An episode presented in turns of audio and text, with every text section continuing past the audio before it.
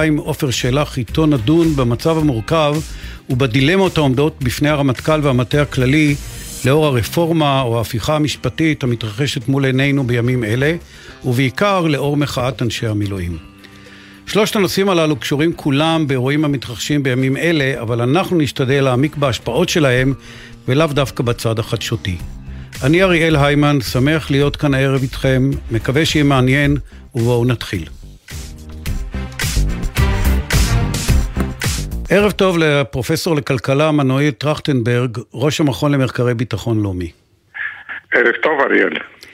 בימים האחרונים התבשרנו על התמוטטות הסיליקון ואלי בנק, או בקיצור SVB, ובעזרתך מנו אני מבקש לברר את ההשפעה של התמוטטות בנק כזה, לאו דווקא על חברה זו או אחרת או על פרטים, אלא ברמה הלאומית. אבל בוא נתחיל ברשותך בהסבר של ממש בכמה משפטים למען המאזינים שאינם כלכלנים. איך מתמוטט בנק? ואיך זה קרה במקרה הספציפי של ה-SVB? טוב, תראה, האמת שאנחנו עדים אה, לאחרונה לאסופה של אה, אירועים דרמטיים בכמה תחומים וגם בתחום הכלכלי. ההתמוטטות של אה, SVB מצד אחד זה אירוע שקורה, שבנק מתמוטט, מתמוטט מכיוון שהמפקידים באותו בנק את כספיהם רוצים למשוך אותו במכה אחת, לאור סיכון שהבנק אה, מציב בלתי צפוי אה, וכשכולם רוצים להוציא כסף מהבנק מן הסתם הבנק לא יכול לעמוד בזה והוא מתמוטט. אלא מה?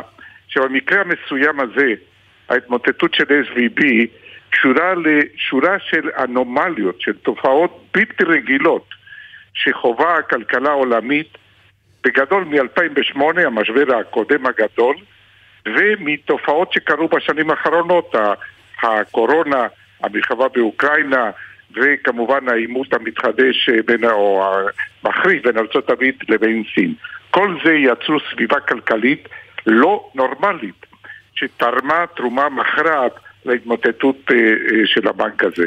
פרופסור טרכטנברג, ממשל ביידן רוצה להחזיר את היציבות ולבנום את המשבר. הממשלה שם הציגה תוכנית חירום, הבטיחה שהכסף יוחזר למפקידים. איזה משבר עלול לפרוט במידה והממשל לא יצליח? לאן זה יכול להגיע? ואני מבקש לקחת אותך לא למשמעויות הכלכליות דווקא, אלא כיצד אירוע שכזה עלול לסכן את הביטחון הלאומי של מדינה, ארצות הברית במקרה הזה, ואולי גם מעבר אליה. כן, אז תראה, קודם כל, ברגע שהממשל האמריקאי על כל זרועותיו מבטיח לעמוד בהתחייבויות שלה גם כלפי, של הבנק כלפי המפקידים, הם יעשו זאת. כלומר, כל מי שהפקיד כסף בפקדונות בבנק הזה, יקבל את כספו בחזרה. כמה זמן זה ייקח? זה סיפור אחר, אבל זה יקרה, כולל מאות סטארט-אפים ישראלים שהפקידו כספים ב-SVB אה, בארצות הברית דרך הסניף שלהם בתל אביב. זו לא הבעיה. הבעיה היא שהאמון במערכת הבנקאית נסדק או מתערער. ויתרה מזאת, הרצון לקחת סיכונים אה, מתערער, נסדק, ומדינת ישראל הרי עוצמתה הכלכלית נשענת על סקטור ההייטק שכל כולו הוא מבוסס על חדשנות, וחדשנות כרוכה בסיכונים. ולכן, כל האירוע הזה המתגלגל מבחינת, מבחינתה של מדינת ישראל זה מהווה איום משמעותי, לא כל כך לפן של הבנקים בארץ, שהם מוסדות מאוד יציבים, אלא למה שזה יעשה מצד אחד לכלכלה העולמית, ומצד שני לתעשיית ההייטק, ובפרט לסטארט-אפים שמבוססים על לקיחת סיכון. איך זה קשור לביטחון הלאומי? מאוד פשוט. תראה, עוצמתה של מדינה, הביטחון הלאומי של כל מדינה, נשען על הרגל הצבאית-ביטחונית גרידא מצד אחד, ומצד שני על עוצמתה הכלכלית והחברתית.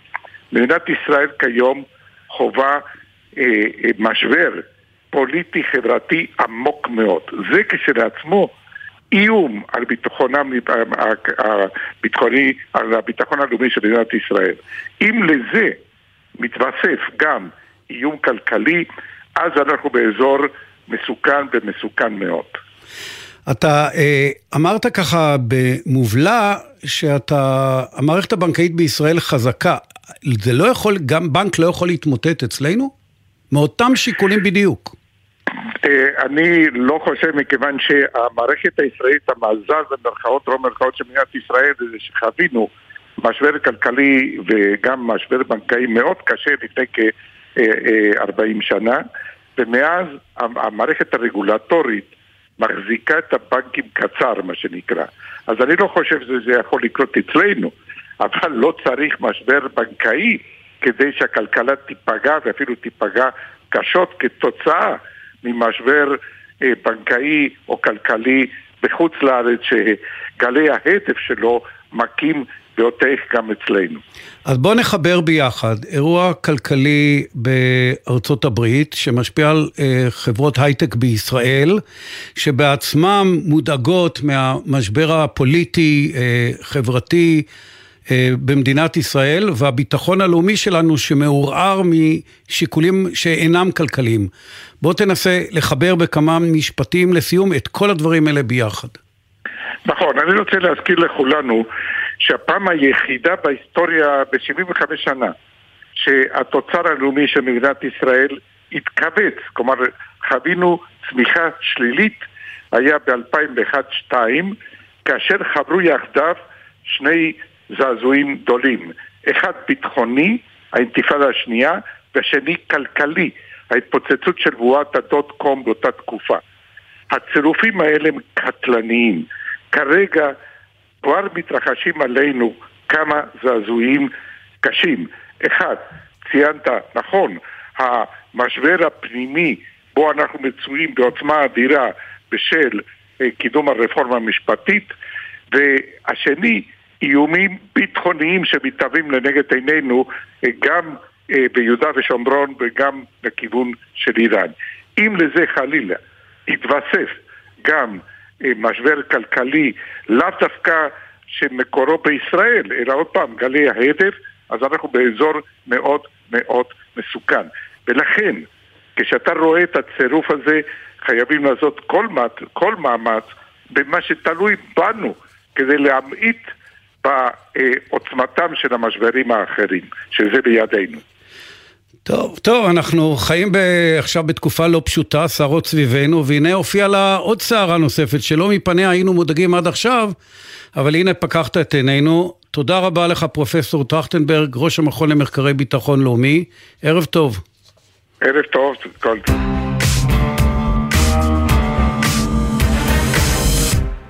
ערב טוב, דוקטור ערן שמיר בורר, מנהל המרכז לביטחון לאומי ודמוקרטיה במכון הישראלי לדמוקרטיה, אלוף משנה במילואים, לשעבר ראש מחלקת הדין הבינלאומי בצה"ל.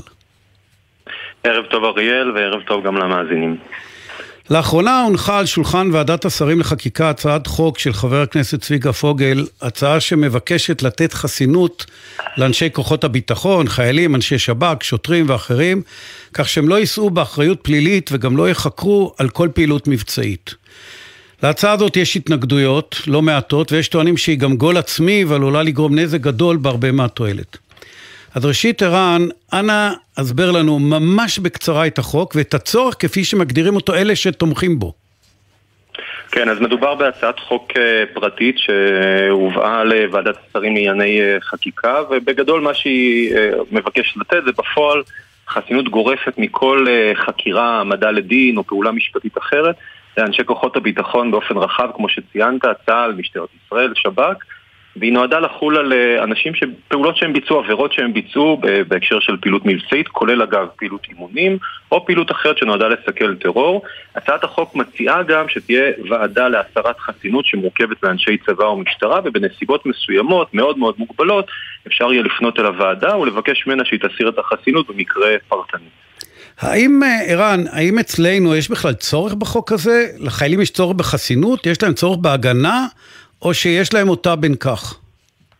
אני חושב שזו שאלה, שאלה חשובה מאוד, וממנה באמת צריך אה, להתחיל. אז אם אנחנו קוראים את דברי ההסבר של הצעת החוק, אז היא אומרת שהיא נועדה לתת גיבוי ללוחמים, היא מתארת שכבר היום הם ממש משותקים בביצוע המשימות שלהם מפחד אימת הדין, שמתייחסים אליהם כאחרוני הפושעים ושהם מובלים אה, באזיקים מזירת האירוע, כשהצעת החוק, אה, דברי ההסבר בעיקר מתמקדים בחיילים שהם נמצאים בפעילות לחימה. אז אלה, אלה זה הרציונל כמו שמציג אותה חבר הכנסת אה, פוגל. אני חושב שהתיאור הזה הוא רחוק מלשקף את המציאות אפילו בהקשר של פעילות אה, לחימה. אני לא זוכר אף אירוע שמישהו נלקח משדה הקרב באזיקים, אני לא חושב שהלוחמים שלנו הם משותקים, אני בהחלט מסכים שחשוב מאוד איזון בין שיקולים שונים כזה שיבטא את ההבנה שאנחנו לא יכולים לבחון מעשים של לוחמים שנעשו בשדה הקרב, אנחנו לא יכולים לבחון אותם באותם משקפיים אה, של מעשים שנעשים בהקשרים אחרים. ולכן גם היום, כבר היום, אה, יש הכרה באירוע הזה ויש חריג, אה, הפתיחה בחקירה פלילית בהקשרים כאלה הוא באמת חריג שבה, שבחריג, בדרך כלל יבררו נסיבות של אירועים כאלה בכלים אחרים, יש מה שנקרא מקדם המבצעיות ובית המשפט הכיר בזה שכשבוחנים פעילות מבצעית, בין אם מדובר באימונים או פעילות מבצעית שנעשית בהקשר של לחימה, אז הדברים נבחנים בצורה מאוד מאוד מצמצמת. אז אם ורק רגע, ו- ו- ו- אז זה לא המצב, אבל כמה נפוץ להעמיד חיילים לדין פלילי בהקשר לפעילות מבצעית? כמה מקרים כאלה לא. קרו בכלל בעבר? כן, זה באמת uh, מקרים שהם באמת uh, מעטים שבה, שבמעטים, ולכן אני גם אומר שאם זה נועד באמת למנוע מצב שלוחמי חי"ר וטייסים uh, יילקחו באזיקים ויועמדו לדין, אז זה פשוט הצעת חוק שבאה להתמודד עם בעיה שהיא פשוט לא קיימת. ואם זה בא למנוע מצב של חייל אה, כמו אותו אירוע של אה, אלאור עזריה בחברון, שמבצע בכוונה אה, פעולה של הריגה, כשהוא יורה בדם קר במחבל שכבר נוטרל, אז במצב כזה, אם גם את המקרים האלה הצעת החוק באה לי למנוע, אז אני חושב שהיא באמת הצעת חוק באמת בלתי ראויה ופסולה מבחינה ערכית. כלומר, מה שאתה בעצם אומר, דוקטור שמיר בורר, זה שהחוק יעשה בדיוק את ההפך, הוא יעניק רישיון לחיילים להפר את החוק הקיים. ושהם בכל מקרה אה, מקבלים חסינות אם זה מקרה אה, של אירוע מבצעי אמיתי. אבל בואו נעבור רגע למישור הבינלאומי ולסכנה שמשפטנים צופים שתגיע מבית הדין בהאג. אז ראשית, עורך דין אלוף משנה מילואים ערן שמיר בורר, בוא תסביר למאזין הממוצע, ובאמת בשניים שלושה משפטים, מהו הבית הדין בהאג ולמה הוא נועד. כן. אריאל, אני רק אדייק, לא, לא אמרתי שהחוק היום ממש נותן חסינות, הוא לא נותן חסינות, אני אומר שיש הרבה מאוד אה, התחשבות בהקשרים אה, מבצעיים ולכן... ולכן אני לא חושב שבאמת הבעיה okay. אוקיי. היא קיימת. אני גם רוצה להזכיר, הצעת החוק הזו נועדה לחול גם על שוטרים. אז למשל שוטר שמחר אה, אה, יפעיל איזשהו אמצעי לחימה אסור בהקשר של אה, אה, טיפול במחאה, באיזושהי הפרת סדר או אה, מחאה, ישתמש באמצעי לחימה אסור ויגרום לזה למוות של אזרח ישראלי. גם במקרה הזה הצעת החוק מבקשת לתת לו חסינות. כלומר, יש לה תחולה מאוד מאוד רחבה. אה, אותו דבר בהקשרים של, אה, של אימונים. מאה אחוז, תודה שדייקת לה... ובוא נעבור לבית הדין בהאג. כן, אז, אז, אז באמת אני חושב שאחד ה... אחד ה... ציינת קודם שזה ממש גול עצמי הצעת החוק הזו, זה נכון. לא רק שהיא לא, תגן, לא תיתן הגנה לה, למשרתי כוחות הביטחון, אלא שהיא גם אפילו עלולה אה, לסכן אותם. מכיוון שאנחנו יודעים רגע, שהיום רגע. במישור... ערן, ערן, אני רגע רוצה להפריע לך. בית הדין בהאג בשלושה משפטים, מהו, למה כן. הוא נועד? בית הדין בהאג הוא פשוט בית דין פלילי, כלומר הוא מתעניין באחריות אישית של אה, אנשים שביצעו אה, פשעים אה, בינלאומיים, פשעי מלחמה, פשעים נגד אה, האנושות. אה, ובית הדין הזה לפני כמה שנים פתח בחקירה פלילית כבר בהקשר של הסכסוך הישראלי-פלסטיני וזה אומר שכבר היום יש אה, סיכון מסוים שבית הדין הזה יוכל להוציא צווי מעצר, יוכל אה, להעמיד אנשים לדין וצריך לזכור, רוב מדינות העולם, למעלה מ-120 מדינות בעולם היום הן חברות בחוקת בית הדין, כל מדינות המערב כמעט וזה אומר שאם חלילה בית הדין הזה מוציא צו מעצר נגד אה, איש צבא ישראלי, כל המדינות הללו יש להם חובה. לאכוף את צו המעצר הזה אחת שמישהו אה, דורך, ב... דורך בשטחן. ולכן זה בית דין שנשקף לנו, יש לו שיניים ויש בו סיכון אמיתי. אבל בית הדין הזה בדרך כלל לא יתערב באירועים מבצעיים עם אותה מדינה שלה יש זיקה לאירוע, בהקשר הזה עם ישראל. תאמר שהיא בעצמה, יש לה מערכת משפט רצינית, עצמאית, מקצועית, והיא חוקרת את הדברים בעצמם. כשיש טענות היא חוקרת, חוקרת את זה ברצינות, ואם יש הצדקה היא גם מעמידה לדין. אז איך מתחבר, אז איך מתחבר או מתנגש חוק החסינות עם בית הדין בהאג? מה עלול לקרות? אז באמת כאן זה בדיוק, כאן זה באמת מתחבר, מכיוון שאם מערכת המשפט שלנו תהיה כזו, שהאוטומט שלה זה לתת קודם כל חסינות למשרתים, אז מראש תהיה הטענה שהמערכת הישראלית, מערכת המשפט הישראלית, היא לא אה, באמת בנויה באופן שהיא תחקור את הדברים כמו, ש, כמו שצריך. ולכן החשש הוא שפשוט אה, יאמר התובע בהאג, או יאמרו תובעים במדינות אחרות, מה שמדינת ישראל לא עושה בעצמה, אנחנו נעשה בעצמנו. זה מה שנקרא עקרון המשלימות. ברגיל, אה, אה, ערכאות שיפוטיות אחרות יתערבו רק כשהן צריכות להשלים את מה שהמדינה עצמה לא עושה. ולכן אני חושב שבסופו של דבר הצעת החוק הזו פשוט משאירה את האנשים שלנו חשופים, אה, חשופים בצריח, ולכן היא כאילו באה, אה, באה לברך, אבל בפועל נמצאת אה, מקללת ומקלקלת גם. ולסיום, וממש בשני משפטים, אם החוק הזה יעבור, איך זה ישפיע על האמון של החברה הישראלית בצה"ל, מערכות הביטחון האחרות? וממש בשני משפטים. שבא... כן, אני, אני חושב קודם כל זה, זה יכול ליצור אפקט מצנן נורא למשרתים עצמם, קודם כל זה מסכן פיזית את המשרתים, זה אומר שאם מישהו ייפגע בתאונת אימונים, האירוע הזה ברירת המחדל היא שהוא בכלל לא ייחקר. מישהו ירצה לשלוח את ילדיו אה, לשרת בארגון שבו אם חלילה הוא נפגע, לא משנה מה, האירוע לא ייחקר. אני חושב שאנשים פשוט יחששו אפילו לשרת וזה יפגע באמון גם של הציבור הכללי וגם של, של המשרתים. אה, במישור הבינלאומי אני חושב שזה פשוט פגיעה איומה ונוראה למוניטין של מדינת ישראל. זה לא מדינה שמונחית על ידי שלטון חוק. לא ככה היא נוהגת. ואני אומר okay. אוקיי. גם שצריך לראות את הצעת החוק הזו, אם אני יכול רק עוד מילה אחת. לא, לא, אנחנו, אני ממש מבקש okay. אוקיי. לסיים, זמננו קצר, יש לנו עוד נושא אחריך. ימים יגידו מה יקרה להצעת החוק הזה. תודה רבה לך, דוקטור אלוף משנה במילואים ועורך הדין ערן שמיר בורר, וערב טוב. תודה רבה, ערב טוב ולהתראות.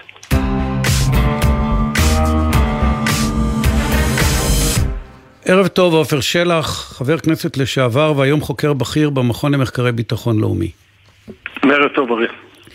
בתקופה האחרונה, התקופה האחרונה מאתגרת מאוד מבחינות רבות, ביניהם התמודדות של צה"ל עם מחאת אנשי המילואים, ואני מבקש הערב שלא נעסוק במחאה עצמה, אלא במטה הכללי ובדרכים שלו להתמודד איתה.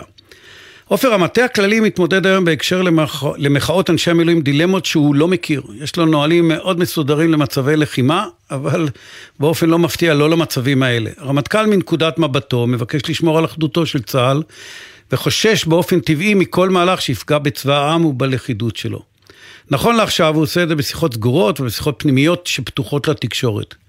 יש לו דרכים אחרות להתמודדות הזאת, או שארגז השקלים שלו די ריק? ובכלל, איך אתה רואה את המצב הסבוך הזה? תראה, קודם כל הרמטכ"ל והמטה הכללי צריכים להכיר בזה שמדובר פה באירוע שכמובן לא הם יזמו אותו ואני מניח שהם היו שמחים לו הוא היה קורה אבל מעמיד בסכנה מוחשית ומיידית את עצם קיומו של צה"ל כצבא העם, החל מגיוס החובה וכלה בסוגיית אנשי המילואים, אולי נגיע לפרטים של זה אחר כך. ושנית, שגם אם ארגז הכלים שלהם הוא מוגבל, מכיוון שמדובר פה בוויכוח אה, ובקרע בתוך החברה הישראלית, הם חייבים להתייצב מולו, מפני שהאלטרנטיבה היא תהיה להיות, שהם יהיו חתומים על, אה, אני לא רוצה להגיד תעודת הפטירה, אבל על, על אה, אולי האירוע הכי חמור בתולדות צבא הגנה לישראל מאז שהוקם. לא שמענו עד כה, אה, עופר שלח, את אלופי המטה הכללי האחרים, מלבד את מפקד חיל האוויר, או בקושי מפה פה ושם את דובר צה"ל. אני יודע שהם מדברים עם האנשים, בעיקר מפקד זרוע היבשה, אבל לא שומעים אותם מחוץ לצה"ל. נדמה שהם מנסים להקטין את הרעש התקשורתי. זו פעולה נכונה לדעתך, ולפני שתענה, אני רוצה כאן להוסיף שהסקר החודשי של המכון הישראלי לדמוקרטיה שפורסם אתמול, מצביע על כך ש-23% מקרב האוכלוסייה חושב שאי הגעה למילואים היא לגיטימית במסגרת המחאה. מספר גבוה בעיניי. אז אני אשאל אותך את השאלה שוב, האם בשלב הנוכחי זה נכון למטה הכללי לא לעסוק בנושא הטעון הזה כלפי חוץ? תראה, יש לו בעיה, הוא אה, לא יכול להביע עמדה, גם אם הוא היה רוצה, ואני מניח שהוא לא רוצה, הוא לא יכול להביע עמדה בדברים לגופם. וגם, היות ואתה ואני עוסקים בנושא הזה כבר שנים, אה, אה, צה"ל מגיע למצב הזה כשגם היסוד שנוגע לגיוס, ובעיקר היסוד שנוגע למילואים, שהוא היה הרבה יותר באחריותו ובשליטתו, מעורערים ממילא, אני אגיד בנקודה אחת שהיא קריטית בעניין, כשכל כך מעט אנשים משרתים במילואים ועדיין לא היה שינוי מהותי במודל המילואים, אנחנו במצב שהאנשים האלה מרגישים היום שעצם העובדה שהם עושים משהו שמעט מאוד אנשים עושים, היא אה, כלי בידיהם במאבק הפוליטי, הזהותי, החברתי, תקרא לו איך שתקרא, על דמותה של אה, מדינת ישראל. ולכן אני אה, מתקשה לדעת מה הם יכולים לעשות פרט לזה, לעמוד על עקרונות שאומרים סרבנות או סירוב לשרת הם כמובן בלתי קבילים ומחוץ לקווים של כל צבא ושומה עלינו לשמור על הצבא. ב, ב, אני חושב שהמקום החשוב שלהם הוא לא מול הציבור, המקום החשוב שלהם הוא מול מקבלי ההחלטות, הוא מול הדרג הפוליטי. ושם על הרמטכ"ל, שר הביטחון כמובן הוא חלק מהדרג הפוליטי, אבל בראש ובראשונה על הרמטכ"ל וחברי המטה הכללי להתייצב מול הדרג הפוליטי ולהציג לו בצורה הכי ברורה את משמעותו של המשבר. ואני רוצה לעמוד על נקודה אחת שלא נגעת בה כי התחלת מאנשי המילואים. לפתחנו סוגיית אה, אה, חוק גיוס שעלול להיות, לפחות על פי ההסכם הקואליציוני, תחת חוק אה, חשיבות, חוק יסוד חשיבות התורה או משהו כזה, שבפועל יקבע לראשונה בתולדות מדינת ישראל שציבור שלם, ציבור יהודי שלם, פטור משירות וזכויותיו, הן החומריות והן הערכיות, הן כמו של מי שמשרת. ובעיניי הדבר הזה עלול להביא, לדעתי בוודאות די גבוהה, הן להתמוטטות מודל גיוס החובה והן להתמוטטות המילואים, מפני שהמילואים לא, לא יסכימו לשרת בתנאים האלה בצבא כזה. ואת זה צריכים אה, ראש המטה הכללי והמטה הכללי להציג מול הדרג המדיני במלוא חומרתו. אני לא מצפה מהם דווקא להתבטאויות ציבוריות, כי ברור שההתבטאויות האלה הן בעייתיות מבחינתם. אז דיברת על, ש... על הרגע הזה, אבל אה, בואו רגע נסתכל במבט אה, לעתיד. אנחנו לא יודעים מה ילד יום, אבל יש לא מעט אנשי מילואים שהודיעו שבמקרה שהרפורמה או המהפכה המשפטית תעבור, הם לא יוכלו לשרת במילואים ולבצע פקודות של ממשלה במדינה שלדעתם היא כבר לא דמוקרטית. מולם מתייצבים אחרים שאו שתומכים ברפורמה וממילא לא יסרבו, ויש גם כאלה שמתנגדים לרפורמה, אבל חשים שבשום מצב אסור להפסיק לשרת במילואים, בעיקר לאור שלל האיומים הביטחוניים שאיתם אנחנו מתמודדים יום-יום. בהינתן שהרפורמה תעבור ויתחילו לצוץ, אי התייצבויות למילואים הקשורות ברפורמה, והנה אני גם מוסיף את מה שאתה אמרת, וסביר שעלולה להיות גם השפעה על מערך הקבע ושירות החובה, מה אז תייעץ לרמטכ"ל? במבט לעתיד, לקראת מה הוא צריך להתכונן, הרמטכ"ל והמטה הכללי? איך, איך אתה תציע להם לפעול במצב שכזה? אני, אני לא יודע, כי אני אומר לך את האמת, אני לא רוצה לחשוב על, ה, על המצב הזה, מפני שאם יגיע מצב שבו אה, כל איש מילואים יבחר אם לשרת או לא, על פי אה, מה שבעיניו ייראה כפגיעה במהותה של מדינת ישראל, וכל uh, מתגייס חובה יבחר אם לשרת או לא, על פי מה שהוא יראה כפגיעה מהותית וקריטית ב- ב- בשוויון, שלא ניכנס עכשיו לכל סוגיית גיוס החרדים כן או לא, אבל ברור שקריאת המסווה באופן הזה מעל גיוס החרדים תהיה לה השפעה קריטית על שירות החובה. אני לא יודע מה הם יכולים לעשות אז. עכשיו, אתה יכול אפילו להגיד, ויש ו- אפילו בתוך צה"ל אנשים שאומרים, כן, בסופו של דבר מודל אה, אה, צבא העם לא מחזיק מעמד ואנחנו נצטרך לעבור למודל אחר. אם אנחנו נעבור אליו, לא נעבור, אלא, אלא נתרסק אליו ככה, לא יהיה צה"ל בכלל. ואת זה צריך להבהיר, ואני לא רוצה לחשוב צעד מעבר לזה, כי אחרי זה אתה שואל אותי, אתה, אם, אם לתת בתחום uh, התמחותך, אתה אומר לי, ואז תהיה רעידת אדמה ויהיו אלפי הרוגים, אני לא רוצה לחשוב על זה. אז אני רוצה... אוקיי, אבל אני חושב, אני חושב שאתה, לא אנחנו שנינו מעלים את הנקודה, אתה בדבריך שצריך להתכונן, מה שנקרא בלשון צבאית מקרים ותגובות.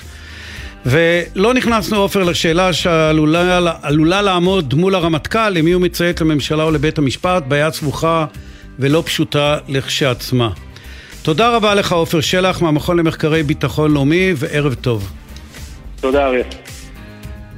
כאן מגיעה תוכניתנו לסיומה. נודה למפיקה הראשית, תמנת צורי ולנועה נווה ואליעזר ינקלביץ' שהפיקו משדר זה. נודה לטכנאי השידור דניאל חיום. בפיקוח נמצא ערב עומר נחום. באולפן כאן אריאל היימן. שמחתי להיות עמכם בשעת ערב זו.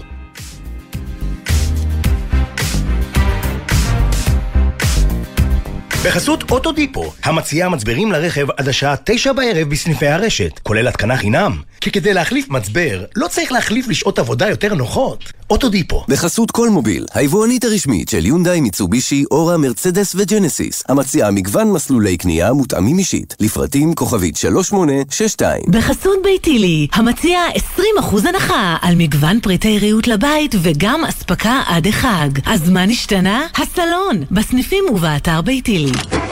מה נשמע, נשמע, סוף השבוע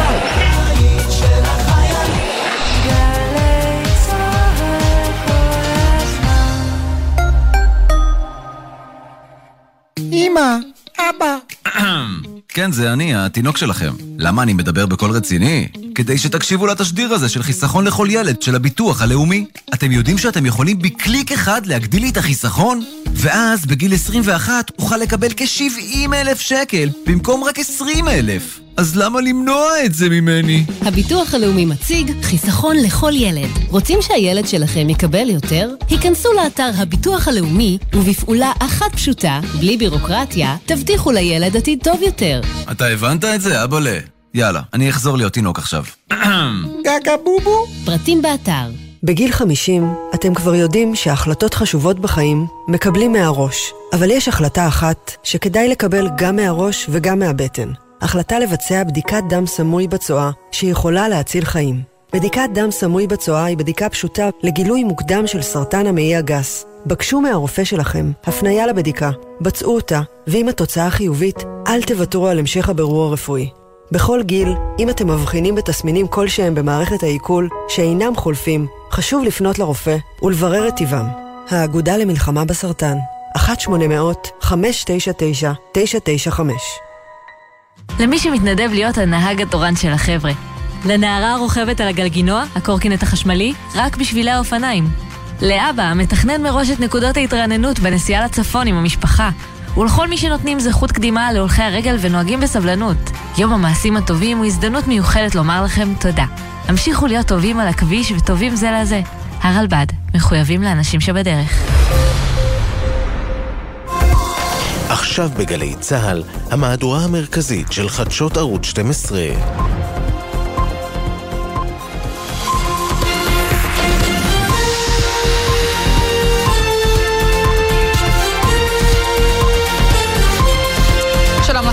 ערב טוב, שר הביטחון גלנט קיים ביממה האחרונה מספר הערכות מצב בעקבות האירועים הביטחוניים. את ההודעה הזאת מפרסמת הערב לשכתו בתגובה לגל של שמועות. בינתיים לא ניתן להרחיב על הנסיבות שעומדות מאחורי ההודעה החריגה הזאת. אפשר להגיד שפיגוע המטען אתמול בצומת מגידו מטריד מאוד את מערכת הביטחון. מזה זמן מזהים שם מגמה של עלייה בניסיונות לבצע פיגועים מן הסוג הזה. אנחנו איתכם, ניר דבורי ואוהד חמו. ניר, תחילה אליך, מה בכל זאת ניתן להגיד, ואולי קצת להרגיע? נכון אה, מאוד, כי שר הביטחון אולי רצה כאן אה, באמת לתת איזושהי תחושה שהדברים בשליטה, אבל אולי כך גם העלה את רף הדאגה או החרדה אה, בישראל. תראי, אה, קרן, אה, הערכת המצב שהוא מקיים עכשיו היא כבר שנייה בתוך יומיים, ועניינה כמובן זה האירוע במגידו ואותו פיצוץ מטען שבמערכת הביטחון מייחסים לאירוע הזה אירוע טרור, במאפיינים קצת שונים, שבהחלט יכולים להביא להשלכות אחרות, ולכן הדיון שמקיים אצלו אה, אה, שר הביטחון, הוא מדבר שם על הצגה של ממצאים ראשונים מחקירת האירועים שהוצגו לו שם, ושהוא מנחה את מערכת הביטחון במאמצים להבטחת שגרת החיים של אזרחי ישראל בתוך האירוע הזה, ומזה זמן אנחנו רואים, מאז הפיגוע הכפול בירושלים, מגמה של עלייה במאמצים להוציא פיגועי מטען בתוך אה, שטח ישראל. השב"כ על הדבר הזה מבין שהמשמעות והאימפקט של האירועים הללו משמעותי עוד יותר מחוליות אה, הירי, ואל מול הדבר הזה אה, מעבירה ישראל מסרים אה, מאוד חריפים, ב, אה, ממש בימים, בשבועות האחרונים, לשורה של גורמים אה, במזרח אה, התיכון. שאולי מזהים את המהפכה החקיקתית כאן בישראל כנקודת חולשה ועשויים לנצל את הדבר הזה כדי לנסות ולהשפיע בפיגועים, בגבולות או במקומות אה, נוספים בתוך ערי ישראל. והאזהרה הישראלית היא, התגובה אה, תהיה